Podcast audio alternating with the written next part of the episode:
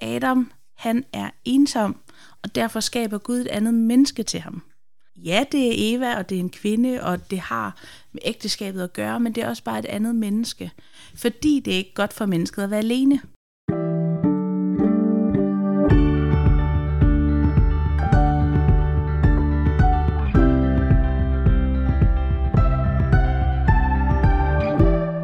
Velkommen til podcasten Bibelbreak, en podcast for bibellæseringen, hvor vi læser og øh, diskuterer Bibelen sammen. Jeg hedder Nikolaj, og jeg er vært for podcasten, og i dag sidder jeg over for Louise Høgel, som er teolog og underviser på Dansk Bibelinstitut. Velkommen til, Louise. Tak skal du have. Tak fordi du vil være med. Vi er i gang med nogle tekster fra 1. Samuels bog, og vi er nået til 1. Samuels bog, kapitel 19, vers 1-10. Og øh, bare lige for at sætte det her ind i en sammenhæng. I kapitlet før, i kapitel 18, der har øh, Saul været utrolig misundelig på David. Men det forsoner sig lidt, og så øh, bliver David faktisk gift med øh, Sauls datter. Og øh, nu er vi nået til en ret interessant tekst omkring øh, venskab mellem Sauls søn, Jonathan, og David. Inden vi begynder at tale om det, så vil jeg læse teksten. Saul talte nu med sin søn Jonathan og med alle sine folk om at få slået David ihjel. Men Sauls søn Jonathan holdt meget af David. Derfor fortalte Jonathan det til David og sagde, Min far Saul søger en lejlighed til at slå dig ihjel. Derfor skal du i morgen sørge for at holde dig skjult og gemme dig. Så vil jeg gå ud og stille mig ved siden af min far på den mark, hvor du er, og tale med ham om dig. Når jeg så får noget at vide, skal jeg fortælle dig det. Jonathan lagde et godt ord ind for David hos sin far Saul og sagde til ham, Kongen må ikke forsynde sig mod sin tjener David, for han har ikke forsyndet sig mod dig. Tværtimod har hans bedrifter været til gavn for dig. Han satte livet på spil, da han dræbte filisteren, og Herren gav hele Israel en stor sejr. Du så det selv og glædede dig over det. Hvorfor vil du forsynde dig og udgyde uskyldigt blod ved at slå David ihjel uden grund? Saul føjede Jonathan og svor, så sandt Herren lever, han skal ikke lide døden. Så kaldte Jonathan på David og fortalte ham det alt sammen. Jonathan førte David til Saul, og han kom i hans tjeneste som før i tiden. Krigen fortsatte, og David drog ud til angreb på filistrene og tilføjede dem et stort nederlag, så de flygtede for ham. Men den onde ånd fra Herren kom over Saul, da han sad i sit hus med sit spyd i hånden, mens David spillede. Saul søgte at spide David til væggen med spydet, men han bøjede sig til side for Saul, som jo spydet ind i væggen. Så flygtede David og undslap.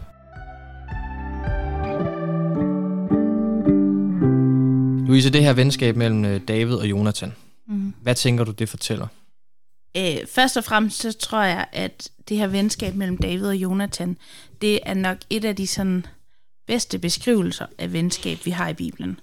Øh, det er et meget, meget varmt og nært venskab, de har.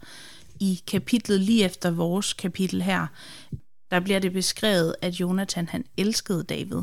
Endda inderligt står der. Hvad ligger der i det her med inderligt, tror du? Jeg tror, det siger noget om, hvor nær en relation de havde. Hvor nært et venskab det var. Det synes jeg også, man ser lidt om i vores tekst i dag. Altså, Jonathan han går i forbøn for David hos sin far, som egentlig gerne vil slå David ihjel. Og det gør Jonathan selvom, at David jo egentlig principielt er en trussel mod Jonathan. Hvis ikke David var der, så ville Jonathan sandsynligvis skulle arve kongemagten efter sin far. Men han vælger altså venskabet med David frem for den her mulighed for magt.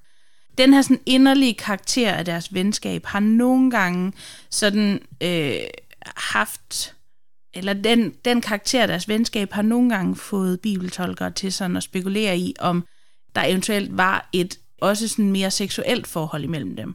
Om de havde et homoseksuelt forhold, Jonathan og David jeg kan på en måde godt forstå, at man kan få den tanke, fordi det er en meget anden måde at beskrive et venskab mellem to mænd, end vi ville gøre i dag. Men jeg synes ikke, der er noget, der egentlig peger i den retning. Jeg tror bare, der er tale om et nært og varmt venskab. Fordi jeg synes, det vil, det vil passe ret dårligt ind i resten af Bibelen, hvis, hvis de har et, et øh, homoseksuelt forhold. Så det tror jeg altså ikke er på spil. Men jeg tror, at, at David og Jonathan har bare et, et tæt forhold til hinanden. Et inderligt forhold, faktisk. Inderligt forhold, ja. ja. Som ikke er et homoseksuelt forhold. Ja. Vi hører jo heller ikke om, at David på den måde i andre sammenhænge skulle være tiltrukket af mænd, så Nej. det lyder, kan godt lyde lidt som noget, man gerne vil læse ind i teksten i hvert fald. Ja. Hvad tænker du øhm, omkring det her med venskaber generelt? altså for mig så, så udtrykker det i hvert fald noget meget fundamentalt for David.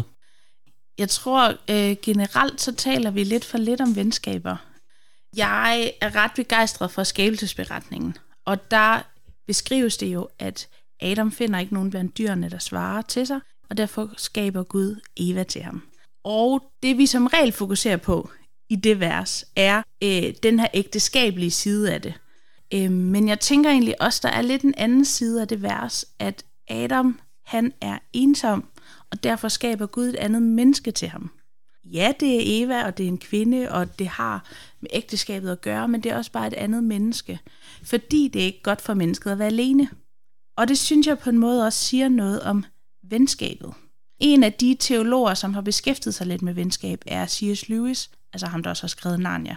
Parentes bemærket til vores lyttere, hvis ikke de har læst Narnia, så skal de gøre det, uanset alder. Så skal de gøre det.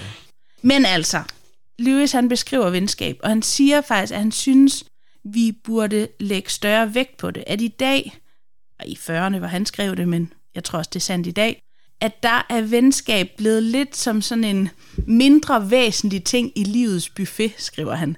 At det er sådan det der, vi lige sådan beskæftiger os med i pauserne, indimellem det sådan rigtig vigtige. Øhm, og det er faktisk en skam. Og måske siger han skyldes det, at venskab ikke er nødvendigt for menneskets overlevelse. Der er øh, ægteskabet, eller i hvert fald det seksuelle, jo nødvendigt for, at arten overlever. Øhm, hengivenheden over for, øh, altså mellem forældre og børn, er også nødvendigt, for det er nødvendigt for, at børnene overlever. Men venskabet er, er der ikke nogen overlevelsesværdi i. Men, siger han til gengæld, så giver det værdi til overlevelse. Og det synes jeg bare er en ret fin måde at beskrive det på. At venskaber er med til at give os give vores liv værdi. Jeg kan ret godt lide det engelske ord companion, mm. eller følgesven, mm. sådan på dansk. Det der med et venskab mm. er også en, der følger dig. Også nogle gange i nogle bestemte ting eller dele af livet, som ens ægtefælle mm. for mit vedkommende måske ikke altid lige kan følges med ind i. Ikke at jeg ikke ønsker at tage hende med ind i, i de dele, men, men der kan være mm. nogle forståelsesmæssige mm. udfordringer, eller hvad det kan være.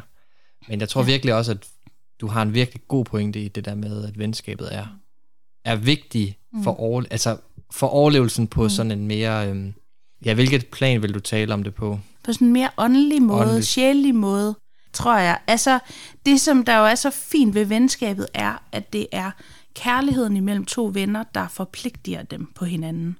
Der er ikke noget løfte som ved ægteskabet, der forpligter. Der er ikke en familierelation, man er født ind i, som forpligter. Det er alene, at man igen og igen vælger, at jeg vil stadigvæk gerne være ven med dig. Og det gør det til en mere usikker relation end for eksempel ægteskabet, men, men det gør det også bare ret fint, at venskabet er ikke en relation, jeg indgår i, fordi jeg skal. Det er ikke en relation, jeg indgår i på grund af en eller anden fysisk tiltrækning eller noget sansligt. Det er en relation, jeg vælger at indgå i, fordi jeg har kærlighed til et andet menneske, fordi at jeg har lyst til at være i den relation. Ja, jeg tænker, der er noget ret sjæleligt i, i venskabet. Hvad tænker du så, at den her tekst eller venskaber generelt siger om Gud? Ja, hvad siger det om Gud? Det er jo et godt spørgsmål, fordi man kan jo spørge sig selv, vi har lige læst en tekst fra Gamle Testamente, hvor i verden sidder vi så og snakker om venskaber. Øh, det kunne alle mulige andre også snakke om.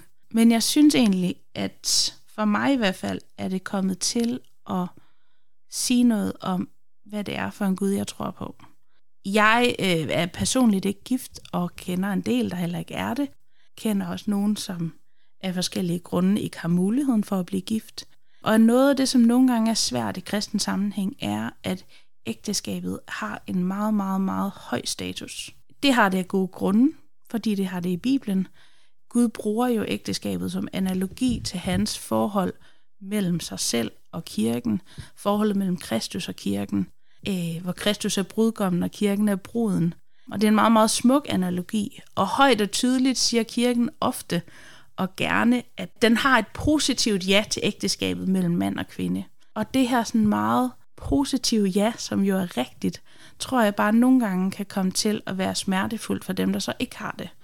Øhm, fordi det sættes så højt. Og her synes jeg faktisk, at det er en omsorg fra Guds side, at han også bruger tid på at beskrive venskabet. Og at venskabet også har plads i Bibelen. Som en væsentlig ting, synes jeg. Jeg synes, det beskrives som en væsentlig ting i Davids liv her. Det er jo faktisk grunden til, at David overlever. Det er det her venskab. Jeg tror, jeg tror på en Gud, som så, at det ikke var godt for mennesket at være alene. Og det var det ikke, uanset om man finder en ægtefælle eller ej, eller uanset om man har en familie eller ej, øh, uanset hvad for et liv man har, så var det ikke godt for mennesket at være alene. Og derfor så gav Gud os også kærligheden mellem to venner til at afhjælpe den ensomhed, som Adam følte.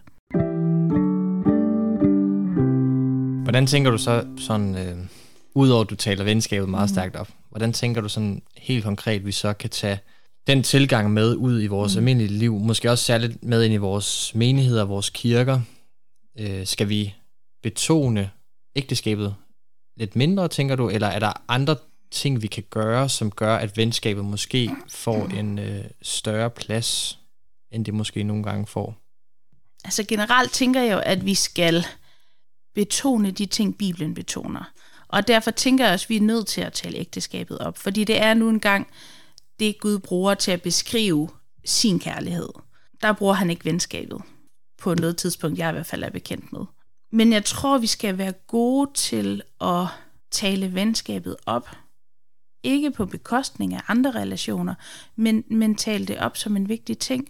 Og tale det op, at selvom man er gift, har man stadigvæk brug for venskabet. At, at, at selvom der er den her eksklusive relation, så, så kan man ikke nøjes med den.